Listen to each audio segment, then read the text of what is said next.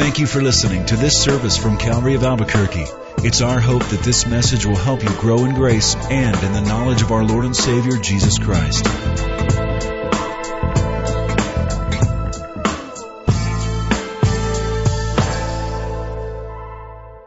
Well, already I heard Dave when I was in the back uh, tell you to turn to Psalm 46. So if you will turn to that, that will be wonderful.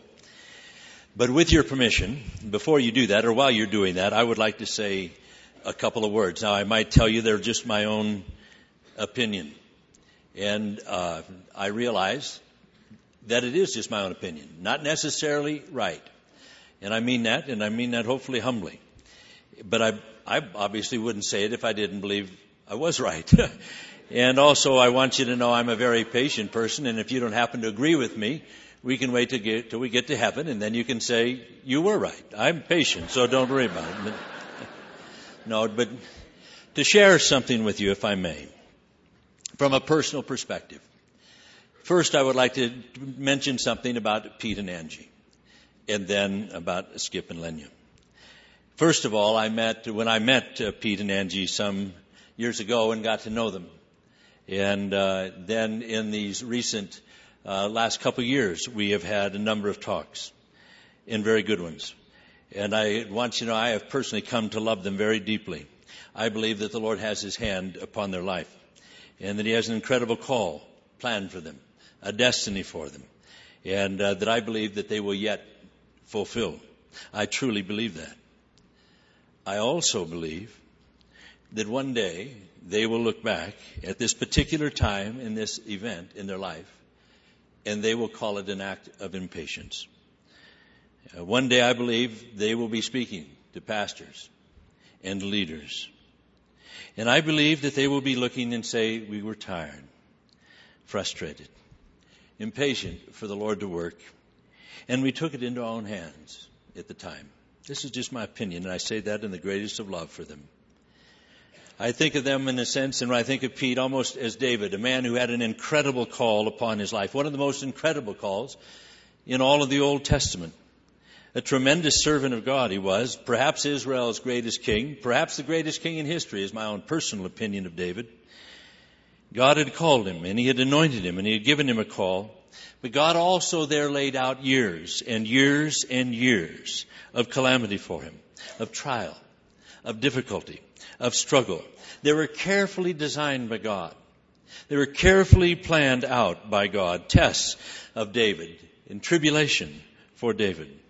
And it was very important there, I think, for David to learn as anyone. It's one thing to be anointed to be king, but it's another thing to actually become that king that you have been anointed to be. One is God gives it to you, but it takes time to build a depth and the things that I believe he is going to put into Pete. Things that he went on to do and to put within David. Showed wonderfully. But it was also David as well. He had times of impatience in his own life, didn't he, if you know his life? Times when impatience, you know, and frustration and failures came upon David in his own experience. And during those times, uh, later on, he was to look back and he would say, I said in my haste, there is no God. David himself was to testify and to look back in his own weariness and his own frustration. David himself knew what it was there to say in his own heart, I shall now one day perish at the hand of Saul. There's nothing better for me than I should speedily escape to the land of the Philistines. The pressure will be off. No more trials. I'll escape it. Down David went. He spent some 16 months down there in the land of Ziklag with the Philistines. You see, David had grown weary. The tests were hard. The pressure was there. But yet at the same time, even then, under the pressure and under the terrible trials that he was still yet to go through, in this difficult time, David learned to encourage himself in the Lord. And God took it. And he used it in his life to equip him and to teach David to be a man that would truly wait upon him. He was to infuse deep de- uh, depths of character and maturity within him. David was to become a better man and a better leader through these trials. I sincerely believe those same things of Pete and Angie. By the way, I didn't ask Skip anything about this. I just came. And uh, And I didn't ask for permission, but that's where my heart's at. And I believe, though, that Skip would feel the same. And I also want you to know I would be uh, among Pete's greatest fans. One that I would love to be there at his side when I believe God one day raises him up. God is a great steward of lives and even of the trials and the difficulties in lives. And I believe when he does, he'll be a better man than he ever was. And he'll be a stronger man and a deeper man for it. Skip and Lenya. No escape route needed yet. I'll keep going. and again, this is opinion. But my own opinion, personally, is he never should have left. Just that simple. The, uh, that's just, again, an opinion. Through the years, Skip called me on a number of occasions and talked. At times when he was seemingly tempted. When he felt maybe I need a new thing. What is there? And, and kind of as we all, anybody that's been in the ministry or anybody, any of you that have held a job in the same position or some role, there's times to where you wonder, is there something else? I wonder about it. And he'd called me and on each occasion, my counsel, for my personal opinion on it, for what it's worth, was that I felt and I would tell Skip, I said, you know something, Skip? God to me, He's given you a tremendous role in the center of this country. He's opened it up to you like no other place I know in the center of this company, country and how He is using it. The way God has used you tremendously for evangelism. I don't know how many of you that would be here today were led to Christ by Skip and by his ministry.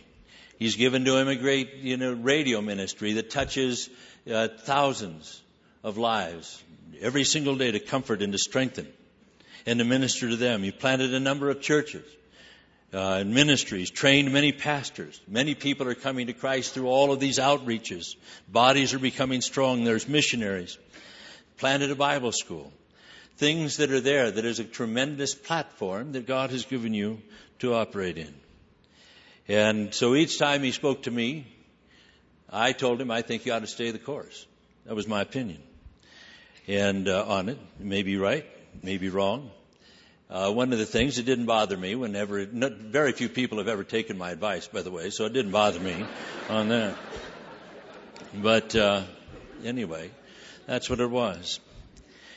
I actually, in quite in in, genu- in, in honesty, I do have what I suppose, or I used to have, I don't have it like I used to, but a significant problem with Skip. And uh, uh, frankly, it's the same problem. Just I might be quite honest with you. It's the same problem that through the years I've had with Greg Laurie, with Mike MacIntosh, Raul Ries, Joe Focht, Bob Coy, and some others. And I've noticed not only have I had these problems with them, others have the same problem. And I speak very honestly to you. The problem is jealousy. You see, one of the things I will tell you, I look at all of these men and the way God has raised them up and the way God has used them.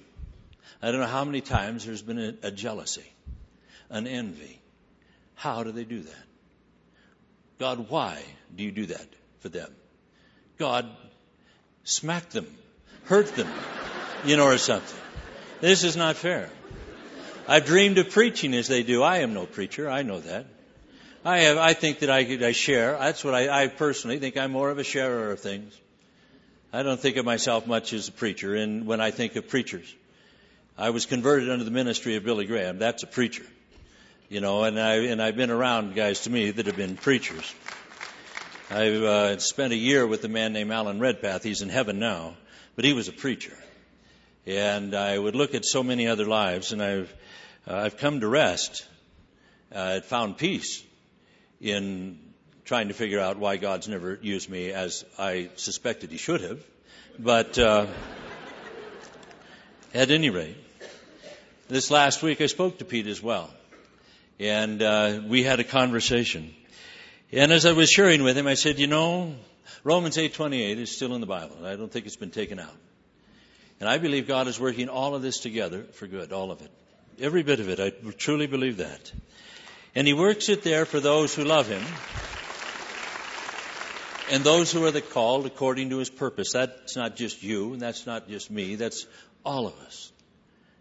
That God calls, and he sets aside in those that love him.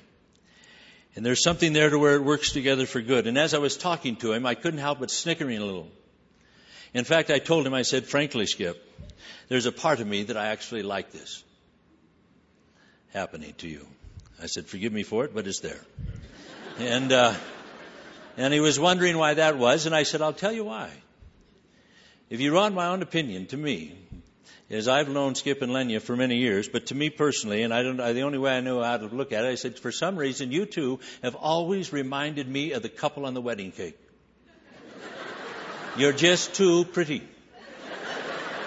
Things seem to come so easy to you, in a sense. They have, the ministry has come, and service has come, and evangelism has come, and all of these things seem to have come, sometimes so easily. And, uh, you know, and uh, although there's no such thing as the couple on the wedding cake, some people remind you of them and they look like that.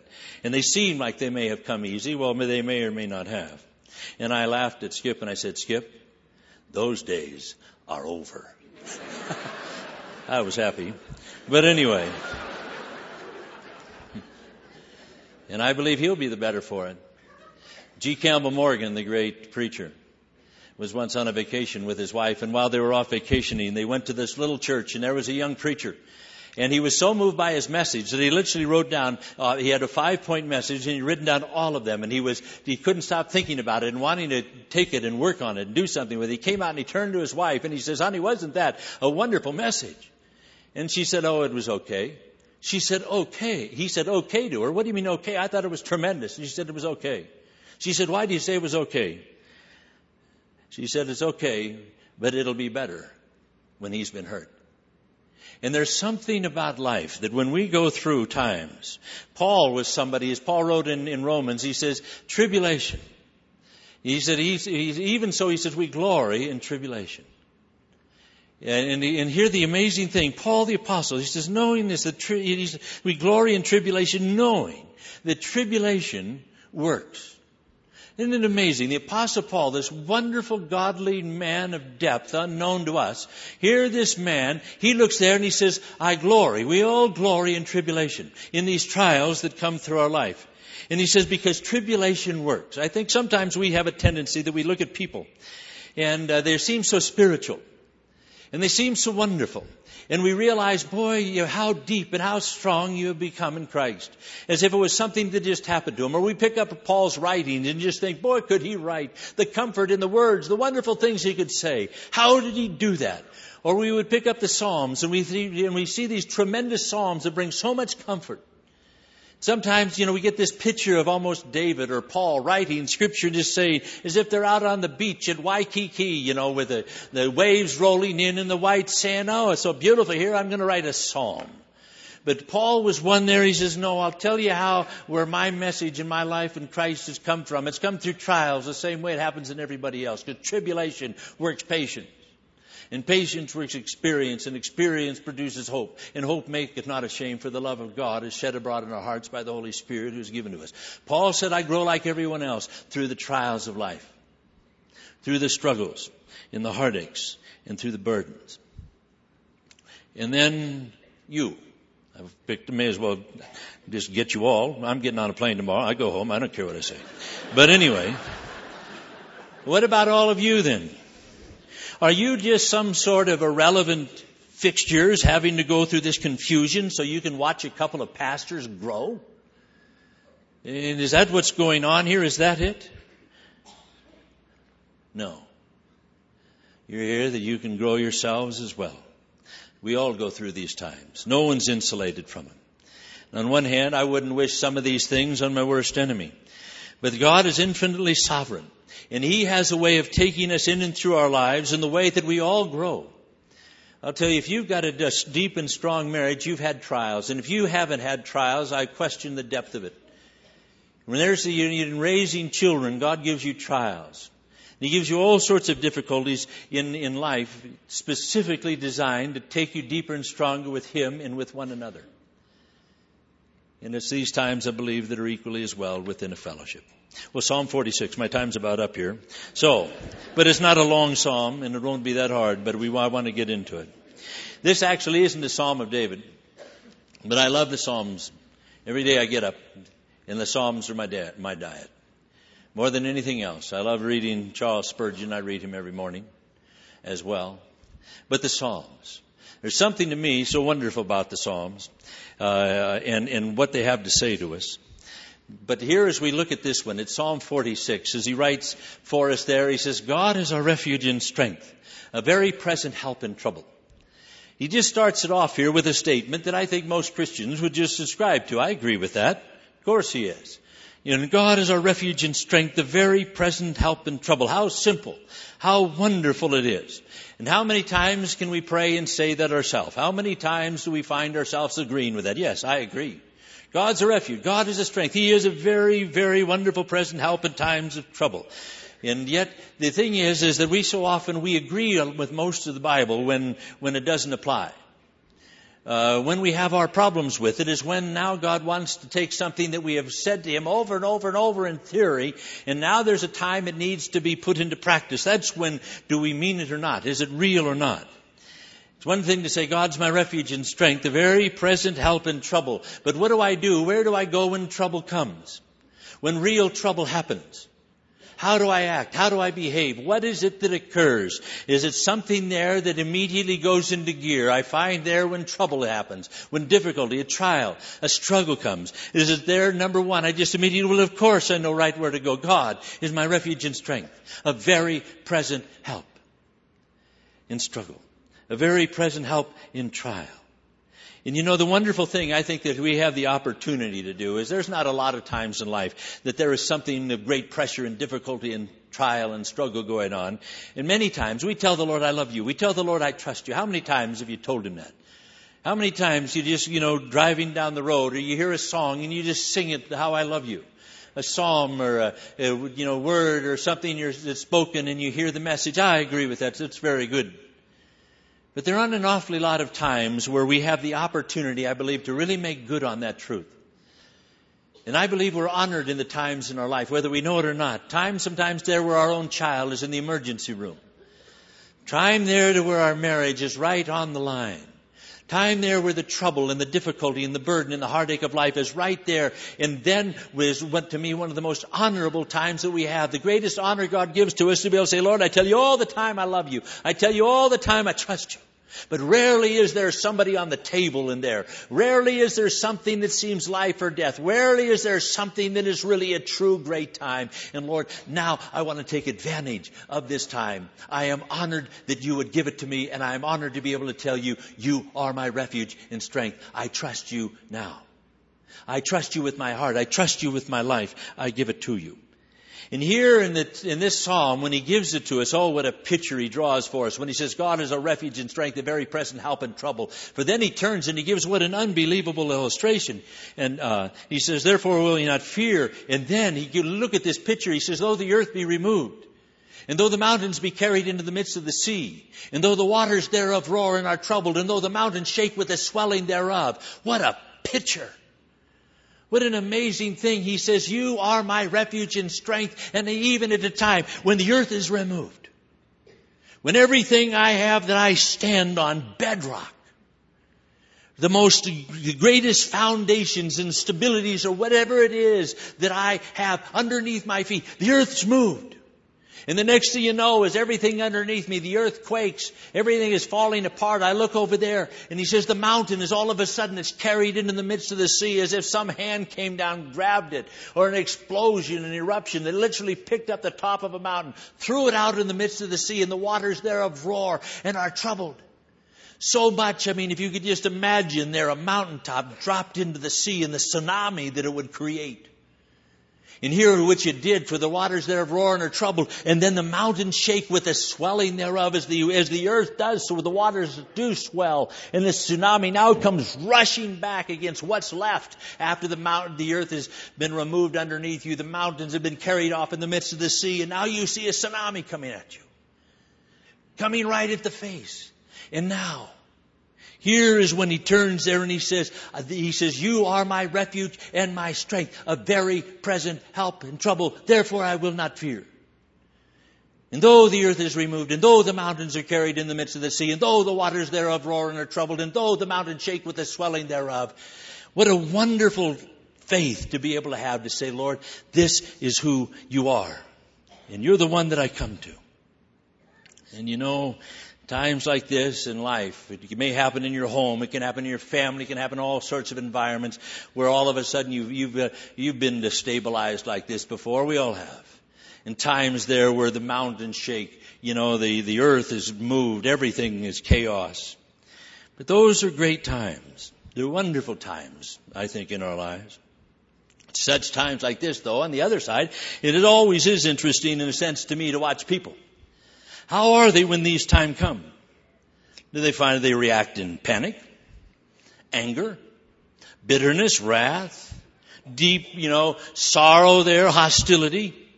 Do they dispatch a, you know, a, a, crew to go out and find out exactly who or what it is that, that made the earth unstable? Who it was that blew the mountain into the midst of the sea? Who it was? Where the water, you know, uh, who caused this tsunami? Where is it? And find themselves there running around who it is and we think it's this and we think it's that or whatever else. It's also a time I've noticed where others have used times like this to add to the concern or the misery or the confusion of others. But some, when these times happen, they know a greater truth. They know the truth of the psalmist here.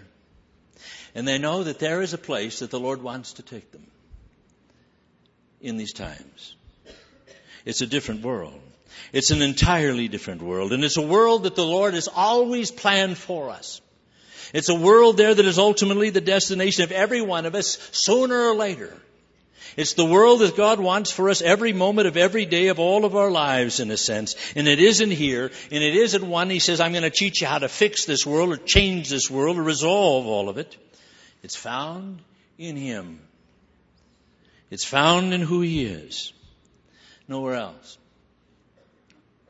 A few days ago, I took my wife to the doctor, and while she's in, I'm sitting out in the waiting room, and in the waiting room, uh, they had on a TV, you know, program, one of these afternoon uh, uh, programs. I don't know. I'm not home in the afternoons very much, and so I don't uh, sit around watching uh, these things much. But one of these kind of interview programs where they had a bunch of chairs up on the, uh, you know, the stage there, and uh, they had family and uh, in-laws and all these other people with huge problems. And the interviewer there is supposedly trying to solve some family problems.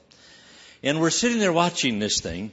And, but as the members, as they kind of get this program going, and now what is your problem? And now what is your problem? And now let's, okay, let's talk about it. Let's, let's do this and that.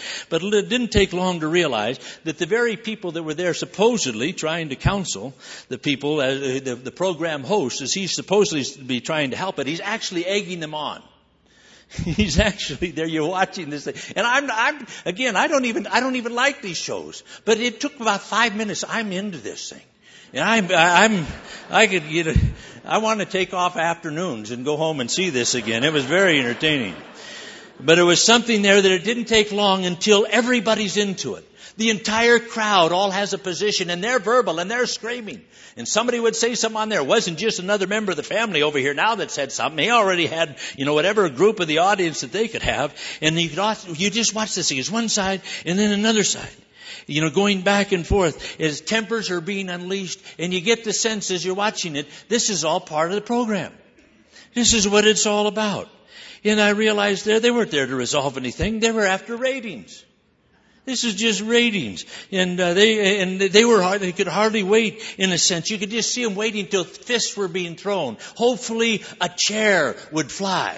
And literally it worked to that until finally they're at this thing and then out of nowhere appeared four huge all black, you know, wearing black outfits bouncers. You know, they came out there to restrain the people there and you realize these guys, they didn't just walk in the door. They're part, they're staff.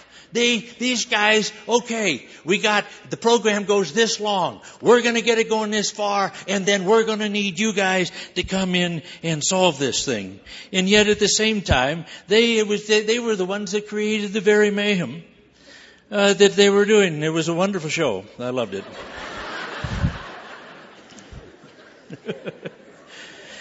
But you know, the answer in life is never so much of who can, who can swing the biggest fist, who can throw the chair the hardest, who can shout the loudest.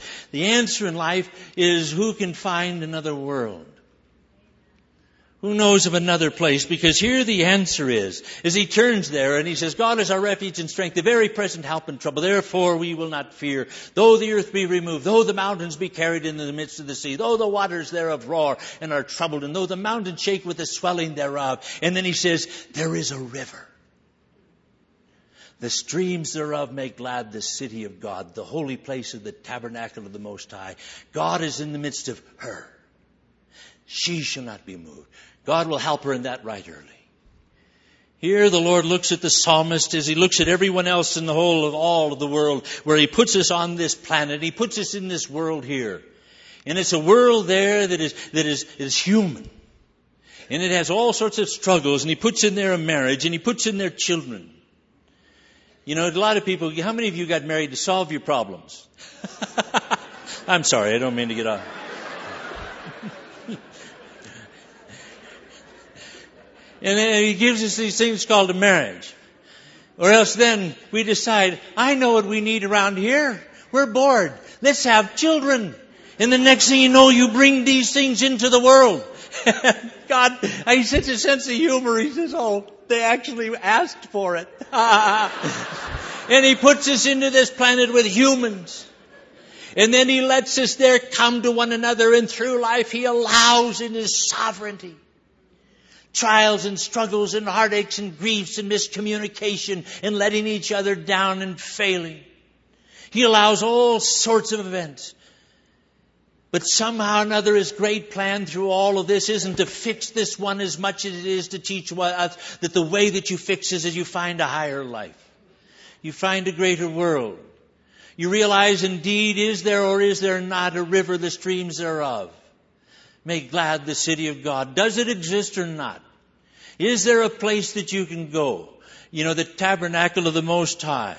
Is there a place where God says, I am there and I'll meet you there? We're always saying, God, get down here, get down here, get down here, get down here and fix this thing. And I believe God spends a, a whole lot of time, if we could listen, say, I'll tell you what, why don't you come up here?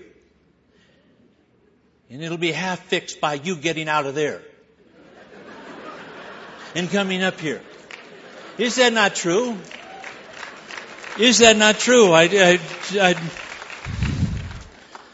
I don't know how many, I don't, you, I, with my marriage, I can tell you.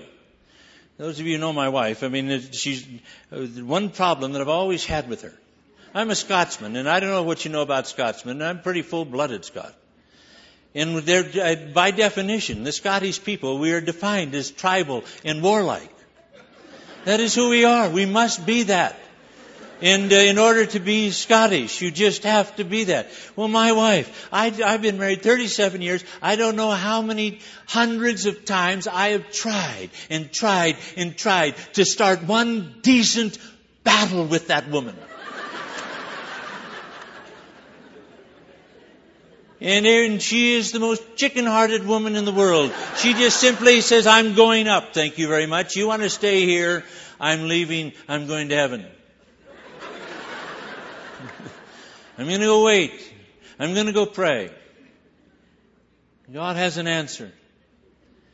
And when one leaves, the other kind of says, well, you know, or whatever else it is. But it's through these things in our life, through these things to where we find ourselves turning and finding, is there truly for the child of God, you and me and our issues in life and our struggles in life, whether it's in the home or the marriage or the family or in the body of Christ, is there or is there not a river? Is there not a stream that makes glad the city of God? Is there not, or is there, is there not a holy place of the tabernacle of the Most High and God dwells in her? In the midst of her. And he says, the issue in life is for you to come up and be with me and dwell with me and seek my face and be in my presence and find my life, share my power. And I'll tell you the most wonderful thing. I think some people look at that and they say, you are an escapist. You are, you are an escapist. And I've got to tell you, you know, some people would maybe look and say, you know, you, you've got, you've got your head in the sand. Well, I am an escapist. I am an escapist. Only I don't hope my head's in the sand. I hope it's in the clouds. I hope it's in heaven. And that we would learn that's the way. You know, that God, you know, and, and many people, they, they, they, they're not going to solve it that way. That'll solve nothing. But how interesting you look and you watch God on how He took David and you read through his Psalms and you tell me what his solution was. A man there you could shut up at the back of a cave in absolute darkness. You could surround him by 3,000 chosen men of Israel. You could put pressure on him that would heap on him in piles and in pressure and in fear of everything and within every bone in his body your life is soon over. And yet there, he learned to escape in the back of a cave. He said, the Lord is my light in my salvation. Whom shall I fear? He found there a way, Lord, I can find a rest in you. I can find a strength. He could be in a, a dry and thirsty land and yet he could find a river. He could find a strength. He could find a nourishment where nobody else knew it was possible. He found a refuge. May I ask you how many of us, how many of you know of such a river, know of such streams, know of such a city, know of such a world to where we all profess we're going? But do we know it? And is it real now? Is it someplace that I can enter into? Is it a place there when I do enter into it, some of the great calamities of life, of the marriage, of raising my children, of the trials of my career, or issues with my health, or whatever else there may be within my life? Is there some place I have found this place is real? And I can go there. I'll tell you, once you do find it, once you find it and once you know it's there, you'll never be another place you want to go.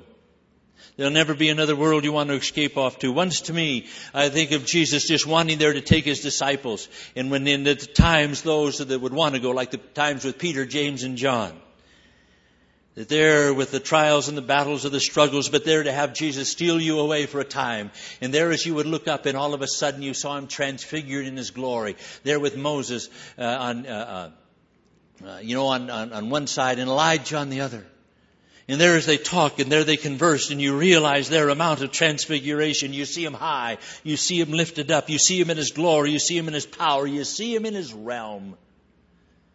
You see him in his tabernacle like Peter, James, and John, you'll find your way back there again and again and again. There is a tabernacle of the Most High God. And when we learn to dwell there, and we learn there to long for it, it will change us. You can't go to that river. You can't go to that stream. You can't find yourself in that city that's made glad. You can't find yourself in that tabernacle without being changed and being the different for it. You drink from those rivers. You drink from those streams.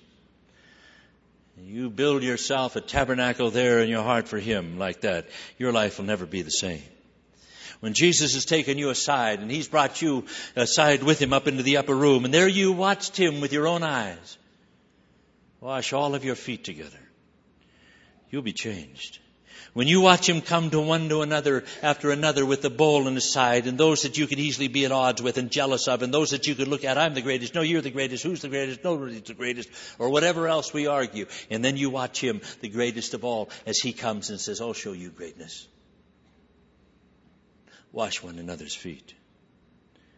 Once you've been there in the upper room, you're never the same if you've really been there. If you've really had your feet washed and you've washed another's. You realize he who is forgiven much loves much and the washing of feet within your marriage, within your children, within your family.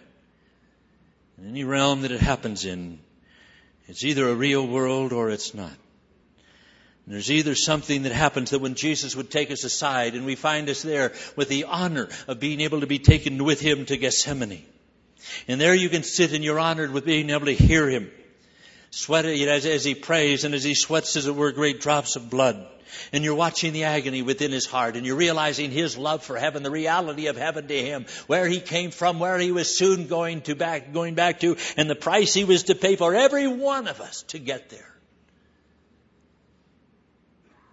If you've been to Gethsemane and he's taken you aside and you've listened to him and he says, Oh Father, sanctify them through thy truth.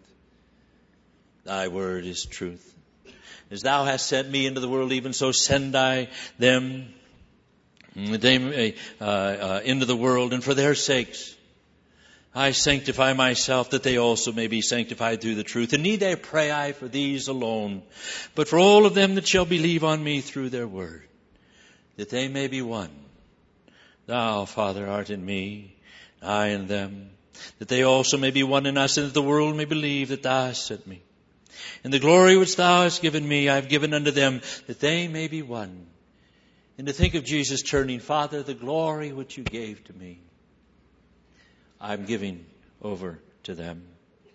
That the great battle of being one will be as much theirs and longing their desires as it is for us for them. I and them, thou and me, that they may be made perfect in one, and that the world may know that thou hast sent me and hast loved them as thou hast loved me. And Father, I will that they also whom thou hast given me be with me, where I am, that they may behold my glory. For thou lovest me before the world began. You go to Gethsemane. You sit there and you watch him. And you see his heart. You see his prayer.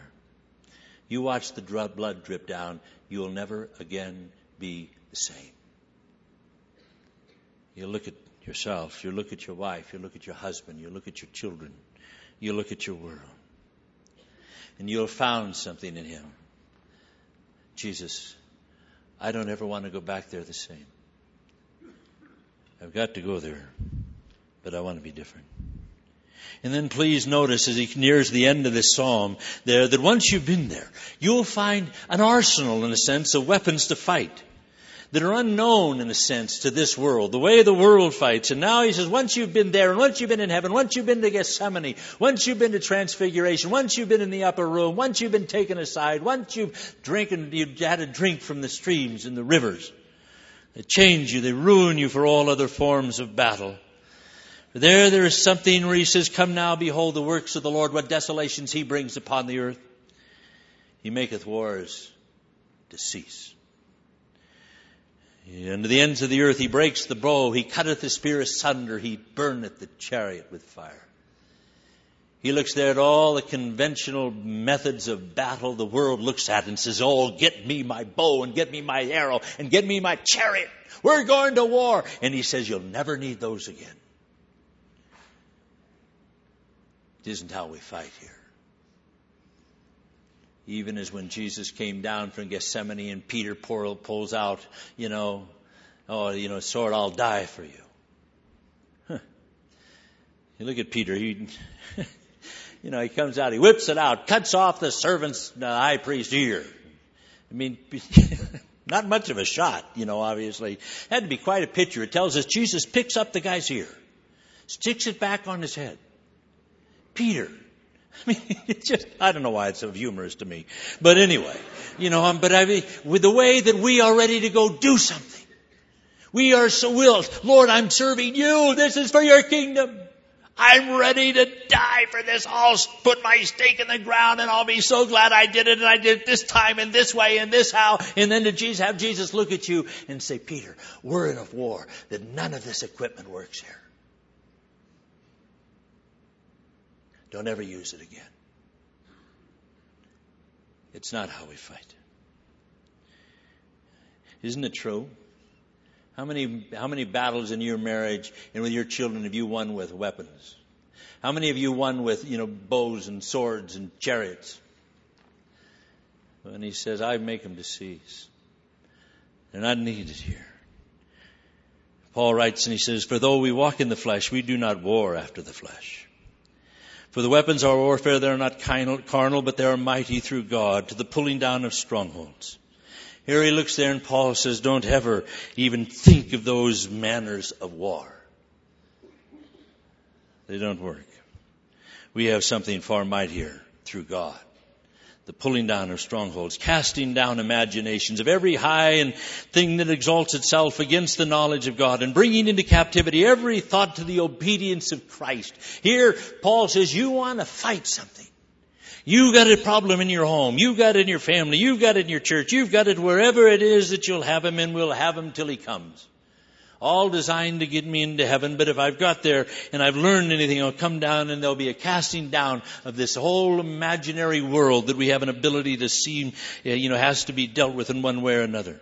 When you can look at your husband, look at your wife, look at others and say, God, the things I imagine. You'd have two wonderful people with two different imaginations about each other, at odds with each other.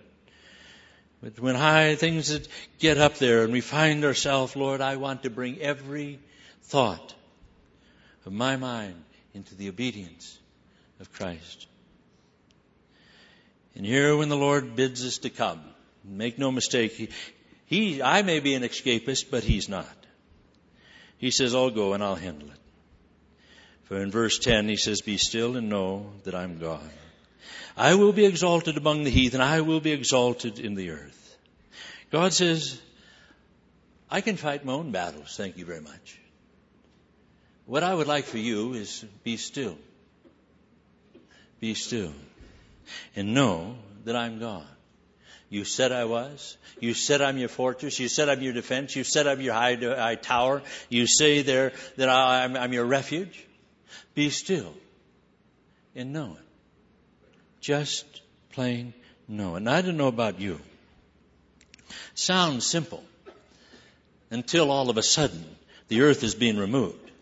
The mountains are carried in the midst of the sea. And there's all this commotion around you.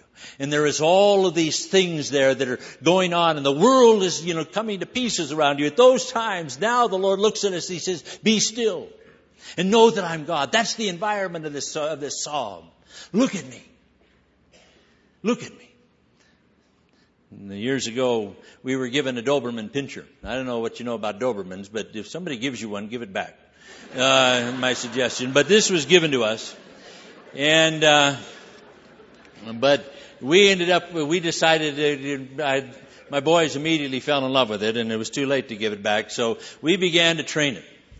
And they are all, they, you know, they're just angry dogs. They just have this terrible anger. But I figure if somebody cut off my ears and my tail, I'd be angry too. But anyway, they're just angry.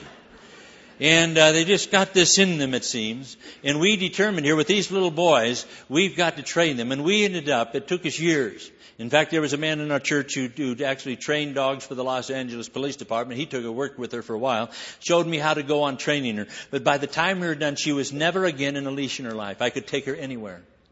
She was trained in such a way our kids could come, pull her cheeks out, stick their fingers in her ear, pull our, you know, eyes, do whatever they wanted to, you know, and she would sit there sometimes and she'd look over at me, you know, and stuff. She's kind of sneers. Her teeth would show a little and she'd just look at these kids. We deliberately, here, hurt it, kick it, do stuff to it, pull her ears, you know, and do all of this and she, and just training her. And then, but she would look over at me at times and she just knew she couldn't do it.